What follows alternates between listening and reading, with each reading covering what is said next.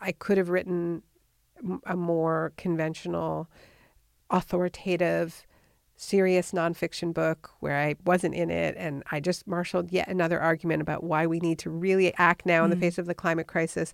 I didn't have it in me. I didn't, I'd lost faith in that kind of writing. Maybe I'll return to it one day, but I, I kind of wrote myself back into speech. I mean, I needed to try something new. With thanks to Baileys, this is the Women's Prize for Fiction podcast, celebrating women's writing, sharing our creativity, our voices, and our perspectives, all while championing the very best fiction written by women around the world. I'm Vick Hope, and I'm your host for season six of Bookshelfie, the podcast that asks women with lives as inspiring as any fiction to share the five books by women that have shaped them. Join me and my incredible guests as we talk about the books you'll be adding to your 2023 reading list. Naomi Klein is an award winning journalist and a New York Times bestselling author with nine critically acclaimed books, which include The Shock Doctrine and This Changes Everything.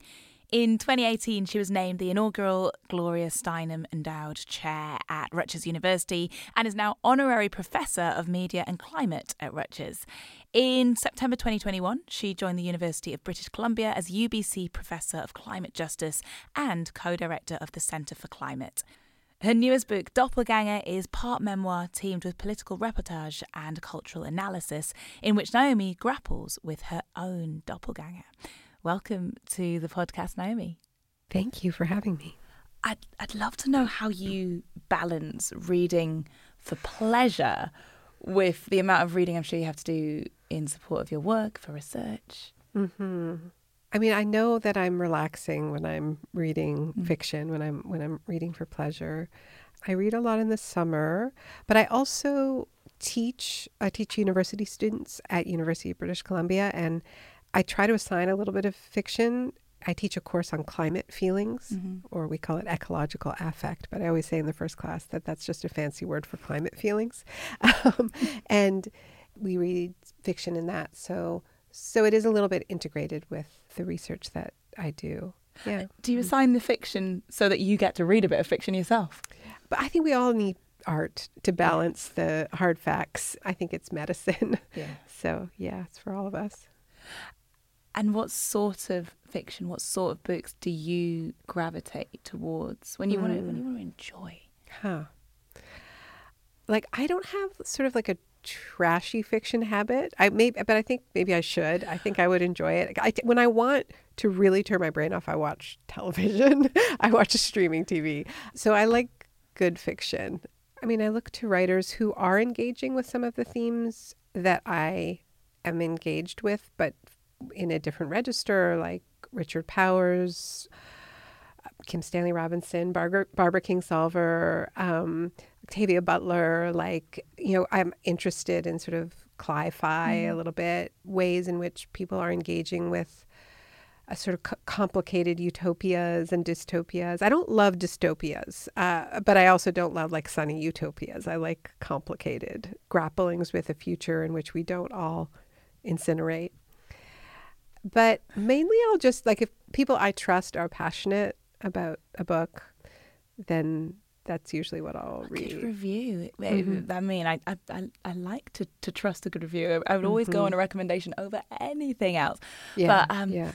It, it sort of sounds like when you're reaching for novels that perhaps provide this new perspective on something that might be based in reality or you were saying you know turn to I mean I, I read a lot of fiction for the for for my most recent book mm-hmm. for Doppelganger um, I read a lot of novels and short stories and I think it nourishes yeah. the nonfiction to be able to draw on a variety of different registers and and yeah so so it's not just an escape it's a grounding as well like I think really giving yourself to a book that's something I can only really do on holiday. And when a book really has me in its grips, I don't want to do anything else, yeah. and I'm mad at everybody. Like that's the way I felt when I was reading Demon Copperhead yeah. most recently. I'm just like, this is now my job. I have to read this book, um, and I'm not a fast reader. You know, I really envy people who are speed readers, but I it, it takes time and I didn't want to do anything else. I get cranky with people who try to take me away from it. So you need to put that time aside. We were just saying before we start recording how jealous we both are of anyone who hasn't read Barbara Kingsolver's Demon Yeah. Copperhead. I and I become a, reading it. I was an like, evangelist, you know, for, for books like that. I was like that with Overstory as well. Yeah. Uh, but that feeling of of just being so engrossed and sort of wanting to carry on, wanting to turn the page, wanting to get to the end, but also being kind of annoyed when the end comes because it's over and I mm-hmm. still want to be inside it. Mm-hmm. It's actually one of the best feelings in the world. yeah, yeah. So we're going to talk about some And of it's like travel. yeah. What would you say the, the comparisons between between that and travel are? How, how does it how does it sort of rouse you in that way? I mean, I think that really gifted fiction writers make you feel like you've been to a place. Yeah. You know, I think about Arundhati Roy's Kerala in God of Small Things. Like, I've never been to Kerala, but there's a part of me that feels like I went there. And you know, I've spent a little time in Appalachia, but not Kingsolver's Appalachia. And I think it's just, she so fully inhabits other people's consciousness and there's a transference that occurs i, I think yeah We're going to talk about the books that have taken you on Mm. those journeys to Mm. those places. yeah Now, and your first book, Shelby book, Mhm. is The Diary of a Young Girl by Mhm. Anne Frank. One of the most famous accounts of living under the Nazi regime of World War II comes from the diary of a 13 year old Jewish girl, Anne Frank. It describes both the joys and the torments of daily life, as well as the typical adolescent thoughts throughout two years spent in hiding with her family during the Nazi occupation of Holland. Can you remember when you read this? i read it when i was in the fourth grade I, so I was either eight or nine, Okay, probably um, in between. younger than Anne Frank yeah, yeah, yeah. and it was part of. I, ha- I went through a phase when I started reading longer chapter books, where I was, I maybe had an unhealthy obsession with uh, Holocaust stories, and I, I, I remember just looking for stories about children who had hidden in the woods and like these stories of children hiding like really really really captured my imagination in a way that may not i mean i was terrorizing myself a little bit. And i don't remember that many of the books by name. I, but i know i read a, a few of them. I kind of binged it. And i remember going through my parents bookshelf in the basement of our house in montreal and, and looking for more of these books. Um, but anne frank that book was different I, think, I mean, she, I was younger than her, but I definitely identified with her, probably because Montreal girls were precocious. Um, so, I mean, and, and the, but that feeling of, it's interesting because I didn't realize at the time that she seems to have known that she was not just writing for herself, that, that she was writing something that, that might be read by others, that it would be a testament. But the ability to capture that feeling of claustrophobia was so extraordinary. I mean, to, what a gifted writer. And also, I really remember the crush that she had. You know, she had a crush on. me. I just remember thinking, "Ooh, I felt these things. Someone else has," and it must have been one of the first times I'd read a book where that resonated with me. hmm Yeah. Do you know how old you were when you read it? Probably younger than thirteen. Probably, Yeah. probably like you, around eight or nine as well. Mhm. But I know that I was in fourth grade because in fifth grade, I started to keep a diary. And I, I, I kept it because my family moved from Canada to Oxford. And I was very upset about it because I had a, you know, a strong group of friends when, I was fourth grade was like peak childhood for me. Everything was going right, pre puberty, things are awesome. And then things started really going downhill uh, after that. But I was really, I really felt like wrenched from my friend group and my dog. They wouldn't let me bring my Your dog dog. didn't come too. There was a rule at the time that if you brought a dog to the UK, you had to quarantine it for six months. And we were only going to be here for a year because it was my father's sabbatical year. He was doing research. And so we couldn't put Buffy, the golden oh. retriever. Uh, but We were you were you reunited with Buffy? When I got back, Okay. yes, but it was still like you know when you're when you're nine, Yeah. the idea of not seeing your dog for a year was very upsetting. So I ha- still have this diary from beginning school in fifth grade. Do you call it fifth grade? Fifth year? Uh, so if it if it was age ten-ish, I guess nine that would to be 10. year, year six, year five or six. Probably. It was five. Yeah. yeah, year five. So I had a, a diary that with like a squishy cover and an I, it had an ice cream picture of an ice cream and Was a little lock. That sort of um I feel like I know it. Was it that sort of almost like jelly feeling? Yeah. Yeah, Yeah. yeah, like squishy vinyl, and like a little cheap broken gold lock, Mm. a- and addressed her diary to Kitty. And the first page of the diary says, "This is where I'm going to keep my secrets, and I'm going to call it you Kit after Anne Frank's diary, Kitty." So. I, I read it before that. That's all I know. I don't know exactly when, but it was before. It was before we moved to Oxford. And does it sort of depict the, the turmoil of being, like you said, wrenched from your, your friendship group, from your life? It, it captured that that that loneliness. Yeah. and it turned me into a, a mad diarist. You know, I, I, I, I, after that, I was, it was off to the races. Turned me, definitely turned me into a writer, and I filled many, many a journal. Um, although I didn't fill that one, I didn't, I didn't keep it as religiously as I had pledged to on the first page. You said you were fascinated at, at quite a young age by um, these stories of the Second World War, particularly Mhm. children, particularly children who were hiding. Do you know wh- why? Why that might have been? I, I went to a Jewish day school in in Montreal, and there was a lot of Holocaust education in my grade school education, and I think I was just trying to make sense of it. You know, there we would visit museums and. There were teachers at our school who had numbers on their wrists, um, on their on their forearms, who had been in the camps. The older teachers. We Mm. had a substitute Yiddish teacher because te- in my school we learned Yiddish and Hebrew, French, and English. We didn't learn much else besides the languages because there was a lot. I mean, when I think of it now as a mother of an 11 year old, I think it was quite a lot to learn at a very young age. It, lear, learning, like, I remember going to, uh, we went to a museum exhibition where there was like a pile of shoes, you know, and it was very graphic. Mm-hmm. And in my new book, Doppelganger, I quote somebody saying that some of this education was a kind of re traumatization, that it wasn't like there wasn't, the idea was that we should be very afraid because people might come for us again. So I think that that's why I was reading these books because I was just trying to to make sense of it. I mean, I, I think we should teach children history. Don't get me wrong, but I think that this there was something about the way it entered my brain that Mm. was I didn't know what to do with it. And now when I think about my own son, I'm a little bit more careful with when I introduce some really really difficult ideas because kids are so sensitive. At the time of reading um, Anne Frank, did, did you feel something in you spark? I don't know whether you know it's a, it's a triggering. I remember for me it was um, reading To Kill a Mockingbird by Harper Lee, and I was quite Mhm. young, and I remember all of a sudden like an activism was sparked. Do you remember being politicized? I was so shattered by it, but it was I mean, it's such a story of the the worst and the best that humans are capable of, right? Which is something that I think has stayed with me in all of my work, where you know you see this whenever there are disasters, large scale crises, you see kind of the worst predation, and you also see people taking incredible risks for one another, right? And that's the story of that family is that they were hunted, as all Jews were, under, you know, in Nazi occupied territory, but they were also hidden by people who took risks to keep them alive.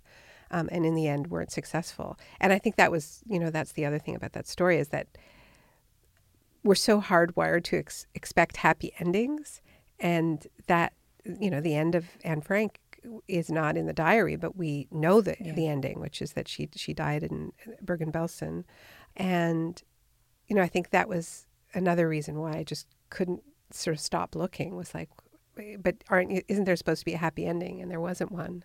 But yeah, I was very interested in the people that hid them and why they took those risks. Yeah.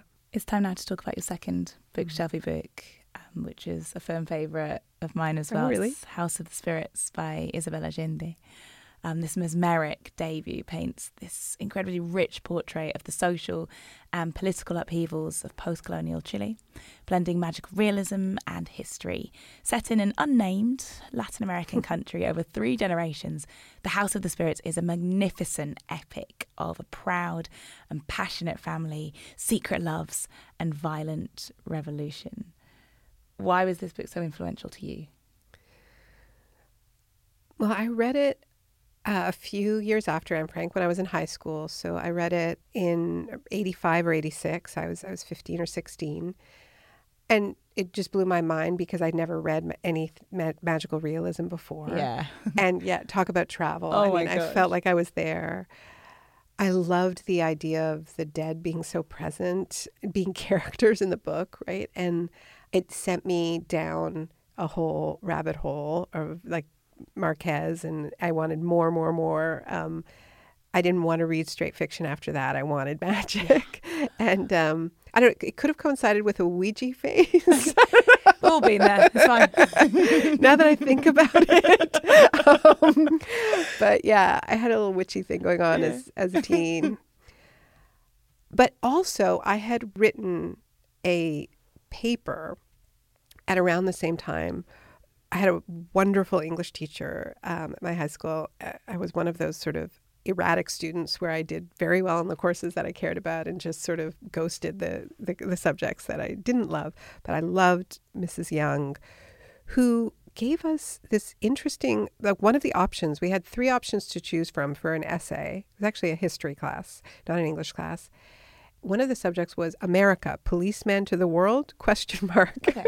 and i went home and asked my older brother who was very political what does this mean like like it, like will this be the easiest topic you know for me to do and he said go to the library and look up chile and pinochet Mm-hmm. and write about that. And so, you know, it, this is back in the olden days of, you know, library, like uh, catalogs, like the card. And, and I remember like going to the librarian who, with, with a few of the, the cards that told me like 1973 Time Magazine, you know, it was, would have been September, October, uh, 1973. And, and they would go down to the basement and bring me the Time magazines and, and, you know, no internet, obviously. And I was, it, it, it was quite shocking to me that there had been this coup and you know I read about the CIA involvement and all of that and I wrote this essay no America should not be policemen to the world and they should not have been complicit in um, destabilizing the the government of of Salvador Allende and installing this brutal military dictatorship so I was doing that that paper that nonfiction paper which stuck with me and reading a whole lot of Latin American magical realism. And then, of course, in House of the Spirits, Allende is sort of one of the characters, and I sort of got that, that he was the candidate. And I think it ignited a lifelong interest in that part of the world for me. And eventually I did, I lived in Argentina for a while and did a lot of research about the military dictatorship. And that ended up informing the work that I did for the shock doctrine. So, yeah, I really credit uh, Isabel Allende for like leading me down this whole road. Yeah, I just, you know, it's so funny when I think about that book, I just see color, color, color, you know? It's so rich. She's so sumptuous, Mhm. and yet the socio-political climate against which she's writing these stories is often so um, harsh and stark. Yeah, But yeah. it, it, absolutely fascinating. I completely, completely relate. I remember reading, I think it, it was it was Marquez first, and just igniting this obsession with South America. And I too also went to Argentina to live and work for a year because I was so fascinated. Me too. it. This is getting weird and uncanny. um, I get it. I mean, how do how do you think the books that you read change you as a writer? Right back from reading Anne Frank and then thinking, okay, I'm going to write a diary. Like it, the impact seems to be Just quite. magic. Yeah. Yeah. Yeah, it's so extraordinary. There are times when recently when I have just felt like do words even matter anymore? They're mm-hmm. being so distorted and twisted and nothing seems to change no matter how many books are written, but then you remember like there is this alchemy that we don't understand. So I, I we can't give up on them. When you put yourself into sort of the, the center of the book, like like um, mm. in your latest book, Doppelganger, which is out mm-hmm. now, does that change how you approach writing it? The the research and and the sort of sitting down, putting pen to paper. Mm. Well, it, this latest book came out of this feeling of speechlessness during the pandemic, uh, but also like a kind of a, uh, think I was despairing about the point of writing is the only way I can uh, describe it is that, you know, the writing and research, it's, it's an act of faith. Like you are, you are believing that by marshaling facts and making an argument and trying to be persuasive, that that is going to have some effect on the world. And I don't believe that books change the world. I believe that social movements change the world and people do that. But I do believe that they can play a little role, that they can change minds, and that there's a kind of partnership that, that takes place between between the written word, between ideas, and different forms of art as well. And because we don't really understand what causes people to suddenly be in the streets demanding justice one one month and not the next. It's it's it's very very mysterious even for the people involved. And so I think there was something about the isolation of the pandemic, not having the usual ways that I know who I am, my friendships, my community, and but it was also that in the early months of the pandemic, I had some hopes that this was going to be a kind of a, a real shift, that there was going to be a wake up, and that was that had to do with the way the virus lit up our interconnections. Like you couldn't ignore the fact that we breathe the same air as each other, we touch the same surfaces as each other. And so, you know, we live in a culture that studiously unsees so many of the people who hold our world up. And COVID was like a searchlight going, you can't unsee. You have to think about who is delivering your food, who is making your food, who's picking your food, who's caring for your parents, who is and can they call in sick? Like are they they exist and and you know there was that sort of moment of like clapping for essential workers and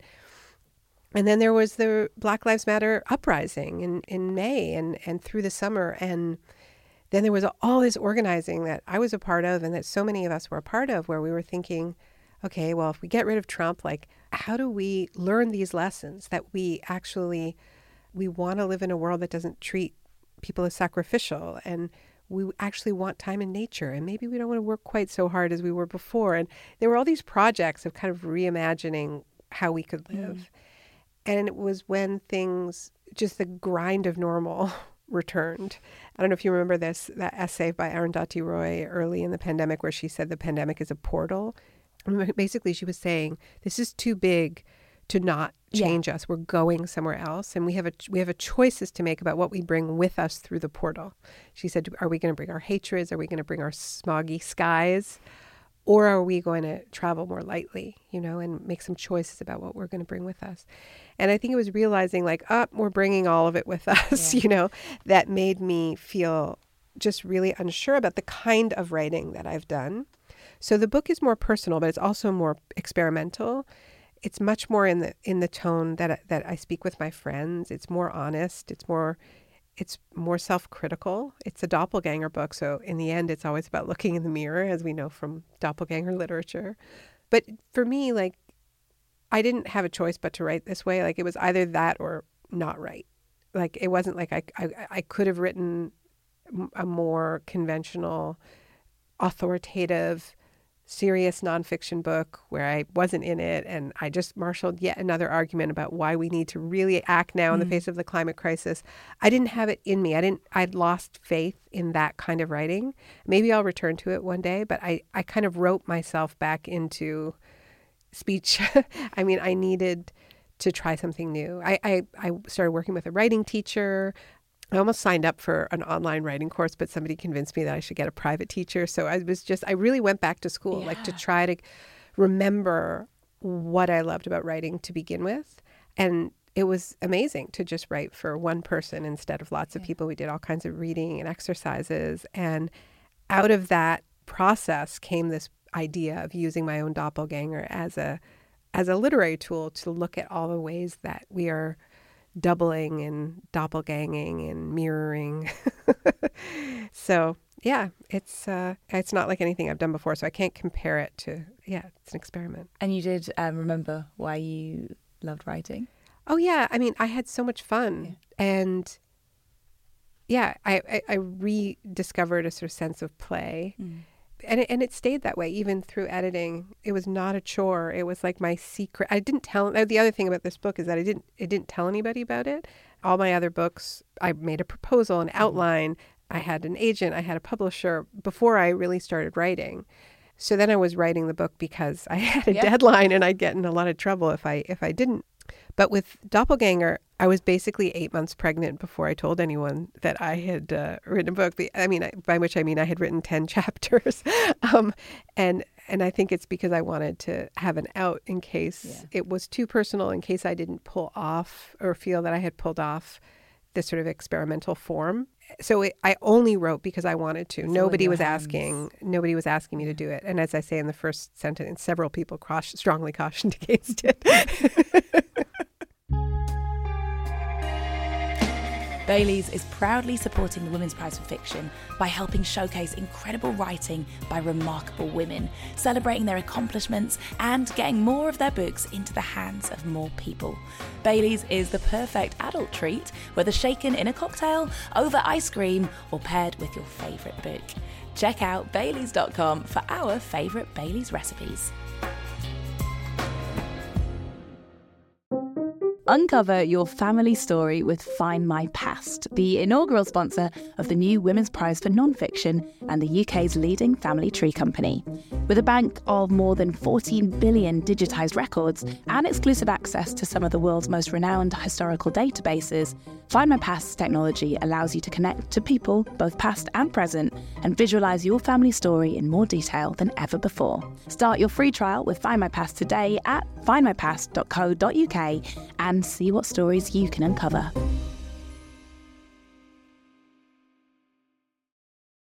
Naomi, your third bookshelfy book is The Dispossessed Mhm. by Ursula K. Le Guin.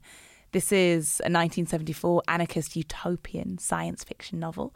It tells the story of Shevek, a brilliant scientist who is attempting to find a new theory of time.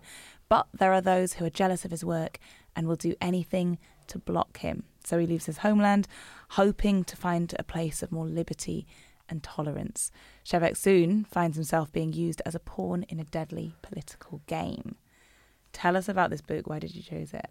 So I was trying to think of books that were important to me in different chapters of my life. And this book I read in 2001, I think near the end of 2001. And my first book came out just at the cusp of the new millennium, like between 1999 and 2000, No Logo. And then it was swept up in these social movements, in these, you know, these mass movements, because the book sort of was about these pockets of emerging anti corporate and anti capitalist resistance, but it was not understood to be a movement yet. It was just like little pockets, mm. like reclaim the streets here in the UK or anti sweatshop activism, things like that. And so the book had different chapters or people organizing their McDonald's and trying to bring in a union, things like that. But then when the book was at the printer, there were these huge protests against the World Trade Organization in Seattle. And then suddenly the movement that I said was going to happen was happening, not because I said it was happening. The book hadn't even come out yet, but because I had been reporting on it. And it turns out, yeah, there was a real growing youth led resistance to the way corporations were sort of taking over all aspects of life and offering more precarious jobs and more environmental despoilation. So my life just went kind of like upside down. And I went from being an unknown Canadian writer to being translated in all these countries and but really being swept up in the wave of in the movement momentum which is sort of unlike you know it, it's it's hard to compare it to just like a book success? Because you couldn't separate the book from this broader movement and the way it got picked up. And so that was a movement very much of no. In italy they called it the no global movement. Um, and it was really like it was a rejection of a certain kind of corporate globalization and a desire you know, to protect the local and the particular and the non-corporate, the public, the commons. But whenever I would do interviews, I would always get this question, well, we know what you're against, but what are you for? Like, what is your vision of of the economy that is not like this? And it, it, I think it's hard to imagine, like, from this vantage point of 2023, what it was like in 2000, 2001 to critique corporate globalization. Like people thought it was really great. now everyone's just like done with capitalism, although not really doing all that much about being done with it. But there's sort of broad consensus that this system is really not serving the vast majority of people. But then it was sort of heretical. And so that was the attack on the movement was you you you only have a no, but you don't have a yes. You don't have a vision of the world that you want. So that's where my head was at. That's also why I moved to Argentina for a year because we ended up making a documentary film about different kinds of utopian experiments in Argentina after their economy crashed right in this period. So there were factories that were taken over by their workers and turned into like anarcho syndicalist yeah. cooperatives. And so my, my husband and I have made a documentary about that called The Take, about workers taking over their factories and turning them into co ops. But there were all, all kinds of other experiments going on, sort of post money trading networks and things like that. And around this time, I started reading The Dispossessed by Ursula Le Guin, which is this amazing utopian science fiction, uh, troubled utopia, not rosy utopia, complicated utopia. And it was interesting because Le Guin, who I love, said that she she wrote it in the early 70s and she had been part of the anti-Vietnam War movement and it had also been in the space of no, you know, no war, we don't want that. And wanting to, as she said, she wanted to study peace because she didn't just want to stay in the rejection of war. Like, what does it mean to, to create a peaceful society, a society that doesn't need to go to war all the time? And I had also heard from a lot of people in the movement that this was kind of their Bible, that this book laid out the world that they actually wanted. And yeah, it, it had a big effect on me. And I think utopian science fiction often has a big political, more of a political impact mm. for better and worse than maybe people realize. You know, think about Ayn Rand's books and their impact on Silicon Valley. Yeah. You you talked about the release of No Logo around the time, I mean, things had started changing even when it was. Um, mm-hmm. it, it just gone to press. It was just being printed mm-hmm. and being thrust into this world. Um, you just come from interviews today, a day full of interviews mm-hmm. for Doppelganger, which you were saying to me before is a little different. It's a little less combative because I know what it can be like sometimes in the media. And, yeah, um, it's a lot. How how do you avoid becoming overwhelmed or cynical about the world given your line of work, and also mm. how do you mm. pr- protect your energy on a daily basis? You know, I think there's an energy exchange when you're when you're out in the world, and I haven't been on book tour since before the pandemic. So the last book tour I went on was 2019, and I love my life. I live in British Columbia and in a very a beautiful, wild part part of part of the province. You have to take a ferry boat, and then it's an oh. it's an hour from the ferry boat, and I see seals and orcas occasionally. Occasionally, I'll see, I'll see, an orca. Um, we feel very blessed when oh. they visit, but regularly I live amidst the bald eagles and the and the seals and and the sea lions and we have to be very careful with our trash or the or the or the bears will get it. They know how to open car doors also. Um, they've gotten into the car. So i'm not i don't feel in any way deprived but there is something about people.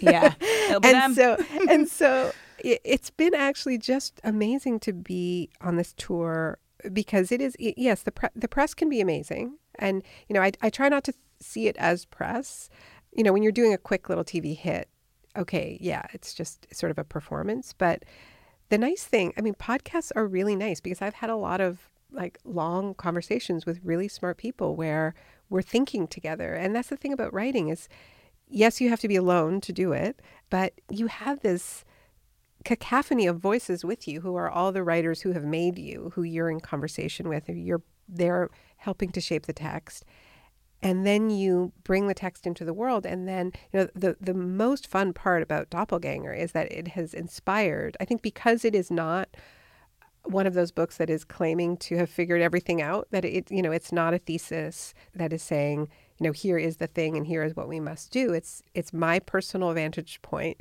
through a very vertiginous period.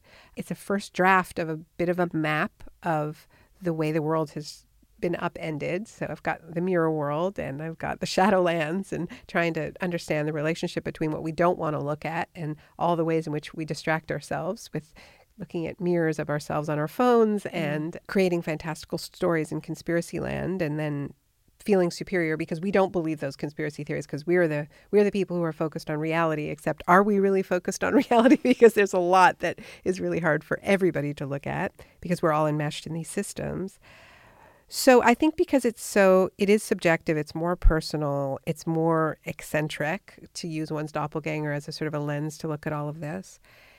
it's inspired all of this amazing writing. Like it's not just reviews, like people have written more examples. Like somebody who interviewed me for Conspirituality, which is a podcast that really helped me while I was writing this. It, looks at the intersection of the worlds of wellness and yoga and conspiracy mm-hmm. and how a lot of people are tipping over. Matthew Remski is somebody who I know from the yoga world. I met him on a yoga retreat a long time ago. He's a yoga teacher, former yoga teacher. But he interviewed me for Conspirituality and he was like, I've made 50 pages of notes.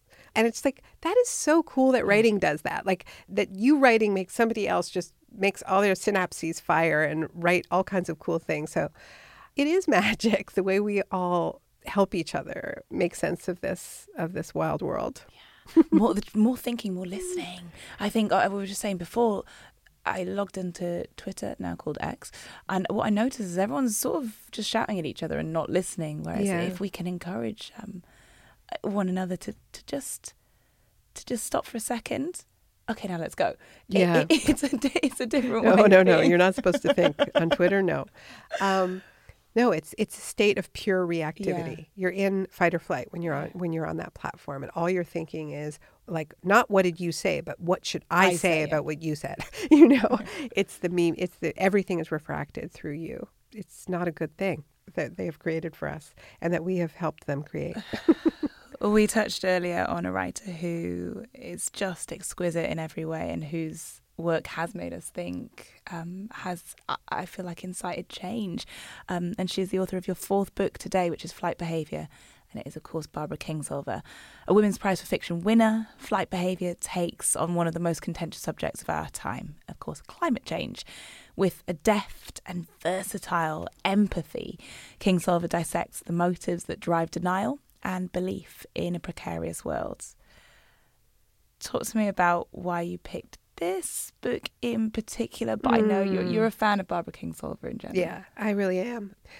And I could have easily picked Demon Copperhead, mm. but I thought probably your listeners had, because she won the prize this year, would probably have been having all kinds of Demon Copperhead um, book clubs and so on.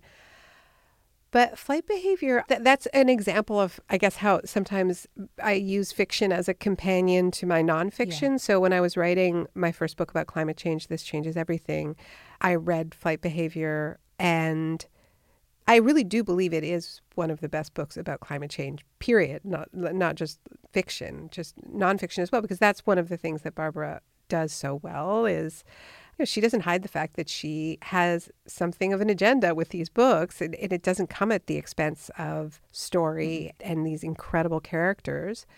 But she puts her ideas in their mouths. You know, there's an incredible scientist in in flight behavior who is just could be speaking on behalf of every pissed off scientist everywhere, where he just goes on this incredible rant um, with a sort of let, us just say like a little bit of a ditzy local news reporter who is feeding some climate change denial his way and he's having none of it but uh, the other thing that that made me want to choose flight behavior is that you know Demon Copperhead is Kingsolver has described it as wanting to write the great Appalachian novel and and Flight Behavior, I think, gets short shrift as a great Appalachian novel. And this has been a real passion of hers is to insist on the humanity of people who live in this part of the world who are really kind of you know one of the last acceptable groups to just openly mock mm. and mm. um, you know are they just the butt of endless jokes and just the you know just the figure of the kind of the redneck the hillbilly? And she's their avenging angel you know? I mean this is the thing it's flight behavior. When i finished it i'm like this is a book about climate change but it's also about red states and blue states and the way kind of coastal elites, for lack of a better phrase, like really do not understand these places that they're so prone to dismiss as the deplorables. And and so the main character in flight behavior is Dellarobia Turnbow. She's in an unhappy marriage, is not appreciated, is quite brilliant, and is off to have an illicit rendezvous. And on her way to meet her would be lover she comes across this incredible sight of just a hilltop covered in orange monarch butterflies. And that scene is like one of the great mm. scenes. And it's also about uncanniness because it's both exquisitely beautiful and wrong, Mm-hmm. right? It's the uncanniness of, of our world, right? Where, you know, Freud called the uncanny the species of frightening in which the familiar becomes strange, right? Monarch butterflies don't belong. That's not their migration route. But anyway, I love the novel. I love Kingsolver. Unsheltered, which she wrote between Demon Copperhead and Flight Behavior, is also an incredible novel about the climate crisis and really the the dissolution of our shared home told through an actual building that is falling apart, a home. You said earlier that although a book can't incite change, it's everything that goes Mm. around it. Was Barbara Yeah. Kingsolver a driving force in sort of changing your view on how authors can use their voices to drive change? I just love how unabashed she is about the fact that she there's such a condescension towards like political art where this idea that you can't be a great artist if you actually care passionately about the world. And i love that kingsolver just has no time for that whatsoever. She doesn't hide the fact that she cares passionately about the climate crisis. You know in the acknowledgments for flight behavior she thanked 350.org and you know of course she cares. Of course we should all care. And i'm very inspired by the way she just has charted her own path she's a great companion Is there anything, a key thing, let's say, that we could be doing, each of us, that collectively, when it comes to uh, us coming together, our voices working together, that we could be doing collectively to be better, to advance humanity? That's the big question. After this very long and winding journey of trying to sort out like how much I should care about the fact that my identity is really it's out of control in the sense that like if you have a doppelganger, it means that you could try to perfect yourself as much as you want. You you can perfect your brand, you can do the perfect filter on your photographs, you can optimize, you can you know, you can get the tone just right. But if there's somebody out there who like a big part of the world thinks is you and they're doing things you never would do, then like I took that as a message to just take yourself less seriously. and I think in general, I don't think we will come together as individuals or as groups of individuals, you know, reaching across often difficult divides unless we really believe that it is worth it you know? And and i think that that means that there has to be a clear horizon that we're working towards. I think there's been a there's been a lot of excavation. There's been a lot of difficult looking back and we have to do that. Like we need truer narratives of where we live and how we came to be especially colonial nations and mm-hmm. settler colonial nations but I increasingly feel, and this is why I included a little utopian fiction, is that if we don't have a horizon that we're moving towards, and if everybody can't see themselves in that horizon that we're moving towards, then I don't think we will do that hard work of coming together because people are hard, right? and and and there's a lot of difficult there's so many reasons to fracture. There's so many reasons to just be done with it, to just be frustrated with each other. But I think if there is, if we understand what we're moving towards, we, we might we might do that hard work and Well, get over ourselves a tiny bit. yeah, not a true word spoken. Well, we're moving towards your mm. fifth and final book that you've brought to the podcast today, mm-hmm. Naomi, which is Her Body and Other Parties by Carmen Maria Machado. This collection of short stories from 2017 blur the boundaries between magical realism, science fiction, and horror. In this electric and provocative debut, Machado bends genre to shape startling narratives that map the realities of women's lives and the violence visited upon their bodies. Is there one story in particular in here that really caught you? Yeah, yeah. I mean, this the whole collection is is incredible.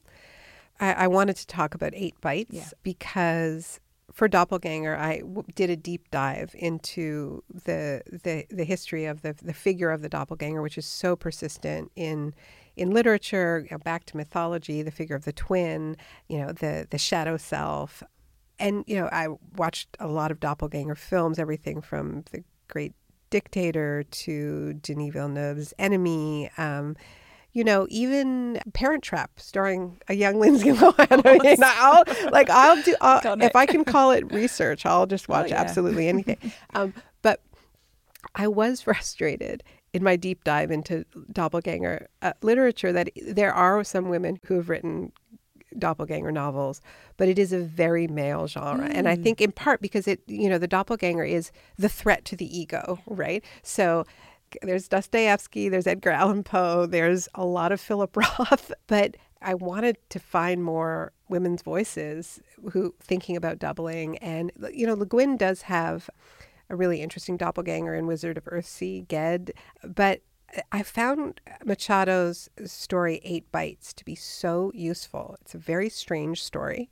It's a doppelganger story, but it also gets at something really, really key that I was trying to understand about the weirdness of now, the wildness of now, which is like how a sector of the wellness world, the sort of new age yoga world that I've had big yoga phases. I know mm. a lot of mm. folks who kind of crossed over and are suddenly spouting QAnon and talking about their bodily autonomy not to get vaccinated. And if people have compromised immune system, that's their problem. And, you know, maybe this is sort of a Darwinism at work and this is a culling that needs to happen. I mean, I've heard people say this glowing Instagram influencers mm-hmm. who, you know, you would be surprised to hear it from. So I was trying to make sense of this. And somebody referred me to this story, Eight Bites, as a way to sort of understand a kind of a body fascism that can set in. And so the premise of Eight Bites is the main character is very unhappy with her body and she feels that it's too heavy. She's angry at it. Um, it's not fitting into conventional norms around thinness. And so she has bariatric surgery. She's very happy because her appetite is suppressed and she loses a lot of the weight, but then she becomes haunted by a figure, a sort of a shadow figure, a kind of a doppelganger that she first thinks is a ghost, and then it turns out to be the hundred pounds of fat that she shed that has become a fat golem that will not leave her. And the story ends Amazing. with her beating this doppelganger with terrifying violence. And it gets at this. And there's also a, a character in the story who is the, her daughter, who also has a similar body, body type. And she's very angry that her mother has changed in this way. And she says, Well, do you hate my body? Because my body's the same as your body was, and you wanted to, you know, cut that body in half. So what do you hate mine? And it's getting at this kind of exercise is great.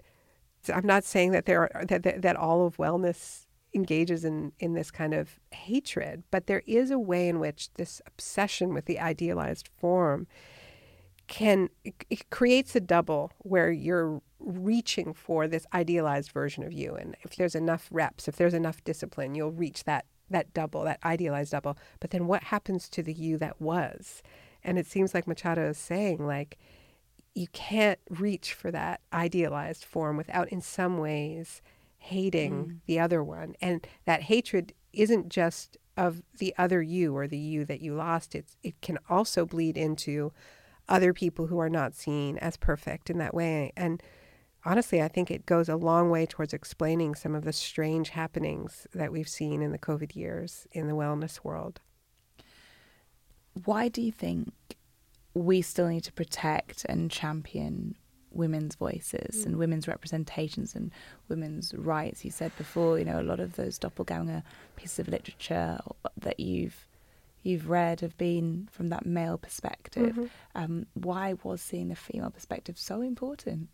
the, there's this history around doppelgangers where it's the must kill, must stab, must be the last me standing the in literature, you yeah. know. Yeah. And I, and you know, you think about Oscar Wilde's A Portrait of Dorian Gray, right? And you stab the mm-hmm. portrait, and then they both die. Or like uh, Edgar Allan Poe's William Wilson, it's the same thing. You confront your double who's threatening your identity, and then you both die. And when women write about doubles, it is does seem to be different. There does, you know, often seem to be much more of a grappling with that underlying impulse of like, why, why are we trying? Why are we putting so much on the self?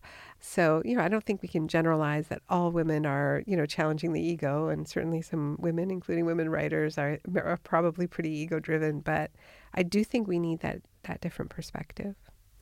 And looking forwards, what can readers expect from you next? um, I want to try some other forms. That was the big lesson for me, and and going back to sc- school during COVID and trying some other writing styles is that actually it's never too late to try no. a new form. um, and if you're bored by your old form, try a new one. Do that we'll online see. course. exactly. Naomi, if you had to choose one book from your list that you brought today as a favourite, which would it be and why? Oh boy. I think I'd have to bring King Kingsolver. But if I bring Demon Copper. I'm cheating. You know what? It's not cheating because the reason you gave it made sense. But we're also we're not sick of talking about Demon Copper, so hmm. you can bring it. Okay, thank you.